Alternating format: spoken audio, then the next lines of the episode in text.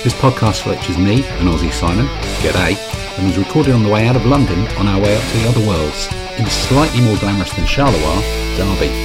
In it we talk about why some rule sets have more longevity than others, what armies we're using this weekend in the competition, and whether the M40 is a better route north than the M1 at 6pm on a Friday. Oh, so we've um, we're trying to get out of London um, on our way up to Derby, which, based on, on current trajectory, Will be tomorrow. could be tomorrow. Yeah, luckily it's a two-day competition, um, and um, possibly we'll we'll be in time for the second game tomorrow. yes, not not ideal. Um, Yeah, trying to sneak out, but we were um, we, we've been sort of having a bit of a conversation about longevity of war games rules and what the the magic ingredient is about um, about doing that and and sort of around why Fog R with a smaller range of lists and, and no changes and things like that has been still kind of interesting for a few years. And how DBM carried on for for so long with different iterations. And and, and how Fog you know has, has carried on but but the the changes in in Fog version 2 didn't really do as much to to reinvigorate the rules as as they did each time there was a new iteration on on, on DBM. Um, and what you know, we were just sort of both musing on whether this this half half baked theory about whether the underlying mechanics of fog, which is the the POA system, you know, it's am I better than you by by one or occasionally two steps in in the opposed dice combat mechanic. Um, that's the core mechanism for, for everything in fog. Um, and even even the way superiority works or inferiority works in troops is is equivalent mathematically to about half a POA. So you're you're adjusting things on this this opposed dice roll POA thing. So if you change the rules or change, try and change the game balance, you're still doing it within the context of a of a fairly blunt, unsubtle instrument of, of POA. Um, you know, I suppose you can change a couple of factors in in the cohesion test, but that really only applies if after combat, after combat's actually happened. Whereas in in DBM, when when changes were going into to combat and grading factors, you had superior, you had inferior. You know, do they count in this bound, that bound? Do they count for shooting?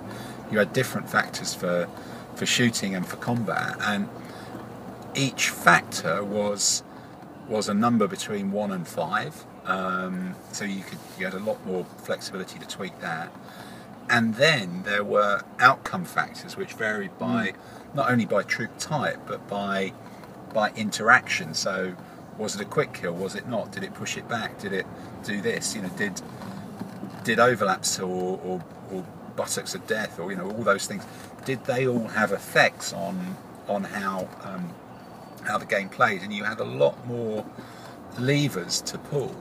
Whereas with with fog, whilst it looks like there's there's levers to pull, you've actually got POAs, which can be one or zero. You know, they're, they're very rarely two. And am I giving you a extra minus in certain circumstances on a two dice morale test Yep. when you're losing? That's those are almost the only two bits because the, the core system is so so robust, so so kind of clean and simple, not fiddly, but it but it actually gives you less less things to play with to to tweak game balance, and it's whether it's whether that um, underlying mechanic makes makes fog as a system actually quite difficult to um, you know I, I hate to say the word improve, but but change in a way that makes different armies viable, um, just just inherently. Um, does that does that sort of make sense, or am I missing something about the lists? As No, well? I think um, if you think from a mechanics perspective, you're right. Because I remember when I used to play from DBM 3 to 3.1, okay. ignoring the army lists. When, when you were twelve, well, obviously. yeah. The way they changed the. It's predominantly the quick kills and the, the pushback and that whole mechanic. Hmm. That just tweaking that and adapting that to various um, uh, troop types made a big difference. So, you know, a good example is in DBM3, I think Roman legionnaires were just sword. Yeah. Not, Yeah, particularly, blades, yeah. not particularly exciting. They didn't do much. Yep. In DBM 3.1, they said, well, Romans were pretty well well up for a scrap. You know, if they if they got the charge in and they hmm. beat you, they're going to really hurt you. Yep. So they get quick kills against a few things, or they got an extra minus because they they do this big flying charge in and all that. You don't have that in fog. The Yeah. mechanics fundamentally is you're a troop type, you might have a bigger sword, Yep. or very occasionally wallet for a scrap, like Yep. you know salvo units in Fogar or that. But the, the only way that that. actually happens is it gives you plus one Yeah. in, in a compar- comparison of POAs. It's either an extra plus one or it isn't. There's no That's it. There's nothing else you can tweak to it. mechanic, isn't it? Yeah. Um, and the, you know the, the worst you can really stack a, a, a combat. Oh, medic. Medic. Um, still working. Um, in fog in fog and fogar is to charge someone from the rear as well Yeah. at the same time. Yeah. Where DBM, there are a lot of things you could do with it. Um, where you could have um, the various quick kills, who charged who and what turn and all that. And you Yeah. could tweak that over the different iterations, and that made you know in one version of the rules, bow were very good. Next version they mitigated those, Yeah. but then blade became very good, or warband, or Yeah. you know Because you were changing the factors. Yeah. You were changing the outcomes. You were changing um, when those outcomes actually happened. yeah. Um, and all of those made a difference to the overall balance, but but on different dimensions. Yeah. You you you say you're, you're pulling different levers, whereas in in fog that lever is is the POA and it's the cohesion test. That that's kind of it. That's the only two levers there are. So it allows you to keep the same toys that you own, but with just a few tweaks in the army, army the mechanics, the, maybe a few army list changes. You know, one army that was useless now becomes extremely viable, or less good or better. But or, I, I, still think there might have been something fundamental about the lists as well. you Yeah. because a list in, in DBM has loads and loads of different troop types, but but you're you know you were choosing 50 or 60 different bases. Yeah. Whereas in Fog you're choosing 12. Yeah. And and five of them are in the, the minimums in, in some ways. But you're not choosing from such a great list. Whereas in DBM, if you had, you know, four knights or something, or four superior cavalry, that could, added with all the other things, make a six make a big difference to how a Yep. whole 60 element list was balanced. But but in Fog that becomes one battle group. yeah, And one battle group in Fog is nothing. is not going to make a you know a massive difference to to anything um, you know any particular list. It's going to make it maybe interesting, but but not in that. Wow, that's actually a potent little force on its own that can do something.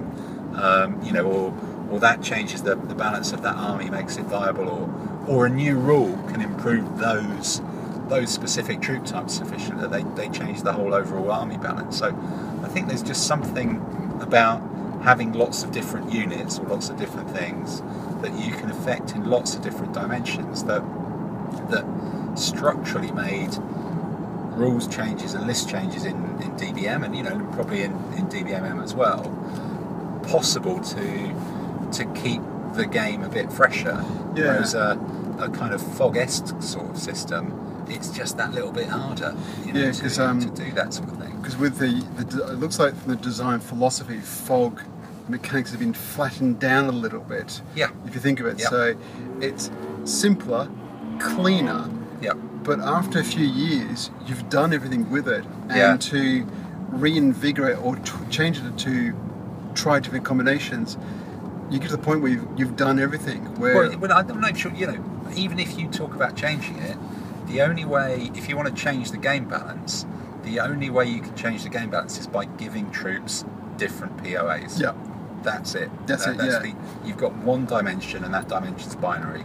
Are they plus one against these guys, or are they evens against these these types of guys? That's that's kind of it. yeah, where DBM. Um, because it had so, so many, much more depth in that, which could be very frustrating, but also allowed a lot more evilness. Yep. You had, know, quick kills, this, that. You could Yep. change one or two little things, and that turned the whole game around. Yeah. Versus plus one POA or Yep. no POA. Or no Ta-da. Ta-da. That's it.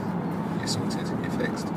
Yeah, that's kind of yeah interesting. Um, interesting about I guess where we are with with rules and um, you know I suppose that makes it it tricky for the people trying to to do a new you know version of Fog Three.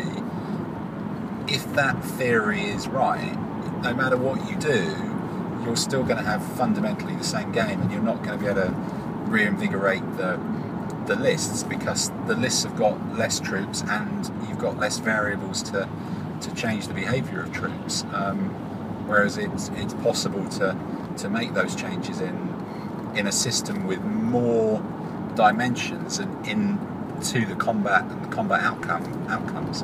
You know, movement I suppose is does make a bit of difference to stuff, but it, you're still your your way for achieving combat outcomes is is pretty pretty binary. It's it's POAs, it's post dice rolls, and then it's a, a morale test where you roll two dice and okay, you change a couple of the factors, but you're just changing the probability. You're not you're not creating anything to. You're just moving the probability dial. Yeah. It's not like giving a, a quick kill to a troop type in DBM that suddenly creates a whole new random variable in the in, you know the probability dial as well and makes you think actually I'll take that on on a losing combat because if I start to win we I'm going to win big. You know Yeah. it, it really swings a bit more violently it just it just I guess it it flattens everything out to out to probabilities a bit. But but if you get equally though I suppose if, if fog had more wild probability swings then the issue that it's it's a um, it's a game with let's say 12 units where there's wild probability swings in a game with only 12 pieces that makes the whole game a bit random Very. you know having having wild probability swings across 50 pieces or 20 pieces or 30 pieces you've got the chance for that to flatten out and you've got to, but you've also got a chance for it to become a narrative whereas in a 12 unit game wild wild luck swings make it boom boom oh um, I'm dead. we're finished. Oh, that's um, yeah. You know, where's the where's the chewiness of of making the six one a a viable part of the game? So, you know, interesting dilemma I think at the moment. So, but but if we're to kind of go back and um, talk about what we're actually doing here, which looks like we're now out and free on the M40, um, heading towards some Stygian blackness. Oh yeah. Um, oh yeah, that could be quite a, quite It's gonna be a good storm. yeah, I think we need to get north before that. Um, head, head north out of that, and um, we're we're following up on last year's victory for Team Central London Mediocre Was it by 0.34 by of a point? 0.34 of one point out of about 300 or something to um, make us Derby World um, champions of, of the three-man Fog R team. But but is it Mr. Allen who's not with us? Yeah, Mr. Allen. Well, didn't we have a substitute last year as well? Didn't um didn't Probably- Simon, probably did Lurkio? No, didn't Lurkio drop in? To, or was that someone else? Because we had to have somebody playing. We had Simon Lurkio playing last year. We did, didn't We we? did, yeah. He was playing with Samurai. And He Yeah. just he did quite well really. So we haven't Yeah. got him this time. We've got Don the Don. Yeah. Um, Don, one of the Dons, Yeah. Davis playing. Um, will be, be travelling up on his own um, on the day because he lives a bit nearer. Um, and, and we're trying to recapture the Renaissance crown or possibly um, offload a trophy that us up the house by, by coming an honourable second Woohoo! um, in, in Renaissance. So, Simon, you're you're using Crazy Swedes. Yep. So early, early 30 years war Swedish. My first time ever giving that army list a go. you're you're you're in for a treat really because well, I'm sure as you know it should be um, a really great list and it just doesn't quite work for, No. for some really obscure reason but you you just get that frustration of thinking it's got to be brilliant the infantry are brilliant the cavalry are brilliant it's got to work I've got to smash people up oh I No. don't just run out of oh why have I lost oh that kind of thing But it'll be interesting to see because we know in 15 mil it doesn't work Yeah. because it can't span the table. okay I'm doing in 25 mil. oh right And that's all, how much attention I've paid wow And all of a sudden, six battle groups of Swedish salvo spans the table. that spans the table wow So where the, the a lot of the other players are going for uh, 30 years war French or in Ben Army. Yep. Um, It's got more units, Yep. but you can't put them all on the table. So I'm hoping Okay. I can get a Swedish arrow of six battle groups of Swed- um, salvo units come screaming in, making And very win. Swedish jokes, Yep. and charge in and hopefully go straight through everybody. All right, That's so, the theory. so you're you're planning on doing a lot of shopping either way, then, really? Yes, because Yeah. The we know the Swedish army, as you know, because you played it, Yep. it's binary. It Yeah. either wins or it loses. Or it loses. It doesn't draw. No, no, no, no. Well, yeah, Dar- Derby's good for shopping. And, oh um, yeah, I've got a credit card and a, an extra bag of shit Yeah. to fill. There's a few bits and pieces to um, to pick up this year. I think I've got the. I think I've unfortunately got to buy more of those little big man shield transfers for those plastic Romans that I've got. I have to go Um, and join you for that for my 25 mil Yeah. medievals. Your medievals, yeah. So we're doing that. But I'm um, I'm wheeling out the Kalmar Union, which um, Does make me think of olives. yes, I suppose yeah, yeah, but it's not Greek. It's uh, it's Scandinavian. Yeah. So it, I think I've got an army that will be 44 bases wide, which is the width of the table, and and that's sort of the full extent of my science. Um, it's quite a lot of units. I've got this vague strategy that other people will have keils, which are will be better than most of my army, but a lot narrower, and they will beat um, parts of my army, pursue them, and then I'll hit them in the flank, and then recover to win because I've just got more more units, and then um, then my then I've got some super extra mega heavy gendarme superiors as well, which very very few armies get. Um, so I'm thinking that some of my knights will just be better than the other person's knights, and and that's kind of the strategy because I've not really played much Fogar since since Warfare last year. So But um, look, looking at your period, you've got some um, interesting combinations. So, okay, so what, um, what's in there? so there's only um, there's actually no double ups, which is uh, quite impressive. Wow. So you've got Kalmar Union, But hey, Cal- uh, Caroline Imperialist, which is a proper that's pretty straightforward, isn't Yeah, it? Yeah. Um, two big superior early tercios, a couple of later tercios, and not much else. Okay. Um, then you've got Scottish. That'll be interesting to see. Pike, Uh, pike, pike, pike, pike. Yep. Yep. Maximilian Imperial, which is an army I- I've always wanted to do. Still love my German pike. Okay. Italian states. Um, they. That's actually an army I don't know much about. No, it's going to be. Um, uh, Condotta, pikeman, and very similar to that. Yep. You've got um, early Ottoman Turks, which I'm sorry, Clive, but you're going to get thumped. no, that's not good. Uh, my army's sort of optimised for playing cavalry armies, so Yeah, and Yeah, um, so that's going to be uh, regretfully, I'm sorry, Clive, painful. And you've got two Italian wars, but one's Venetian, Okay. one's French. So uh, the French will somebody will have to go for those elite, fast-moving Swiss that Yeah. cost about a gazillion points, Yeah, but are unstoppable. Absolutely unstoppable. so it's quite impressive for uh, Yeah, for no. um, eight players. There's no double ups. No, that's a good mix. Okay. Yeah, they, they all do sound a bit much for muchness, apart Yeah. from me and the Ottomans, really. But um, that period is a proper, honest Yeah. foot period. Yeah. You want your keil, you want your tercio, Yeah. and the gendarmes look pretty and dance around for a while, Yep. but don't want to play with the foot. So really, I'm putting down a lot of terrain. Yeah. Yeah. And protect your flanks. Protect my flanks and see what I can do. Try and not Yeah. lose, and then um, and see how the game goes. Because I've got, you know, I, I've started. I've got some of the shield transfers for the, um, the what are they called? Um, Gripping Beast, that Roman infantry set that everybody got quite excited about. And Yeah. I'm a bit, you know, they're, they're an, I don't know whether they're um, engineered to try and make you buy some of their metals as well to pad it out. But the sprue that it comes on has, I think it's seven bodies on it, on the sprue. There's only one sprue. Oh, well, there's a command sprue with two figures, but but the main sprue has only got seven bodies on it, five of which are auxilia, stroke legions. I think only one of them is armoured, um, and then two of them are bowmen. So you've got a five to two ratio Wow. of of spear and swordsman to bowman, which is, you know, no no Roman army's got that many bowmen. No, they don't. I've I've been having a sort of go that you can just about carve off um, the bow case, which is moulded on. it's not separate; it's moulded on.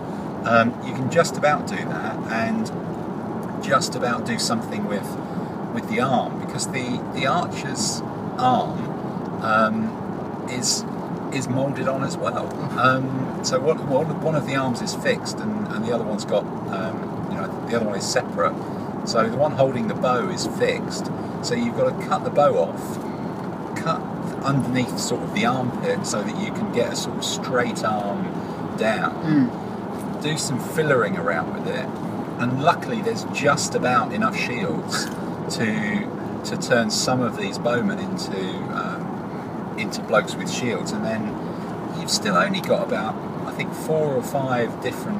No, no, it must be more than four or five. Probably about six or seven different arms, which are either holding a sword or, or holding a, a spear at a slightly funny angle. So compared to those Perry medievals, which you know Ah. you're making, I've made, those sprues are genius, absolute genius. You just The there's things you just can do so many ways. You know, you can the guy, the bait, the body can be a bowman, he can be a Pikeman. a pikeman, he can be a halberdier, he can be a crossbowman, he can be loading, he can be shooting, all with the same body. Yeah. And you just look at these gripping beast ones and go, really? Yeah. what, come on, guys, you know, but a bit more imagination. So they're a bit monopose, but, but uh, you know, I'm sure when they get on table, everybody else they fight will also have the same shield transfers, which is the LBMS kind of um, problem of the era. But I might pick up some metals just to just to mix them in a bit, and, and I need a few more of the shield transfers to to make up the bases to to really give me a, effectively a Roman ally or a Roman core to this this 25 mil um, sort of hairy barbarian army that I'm um, pulling together for for Art de la Guerre. Yeah. Because you know with the, the normal horror of thinking, am I going to do a FOG or a DBM 25 mil army? That's a lot of bloody stuff to do.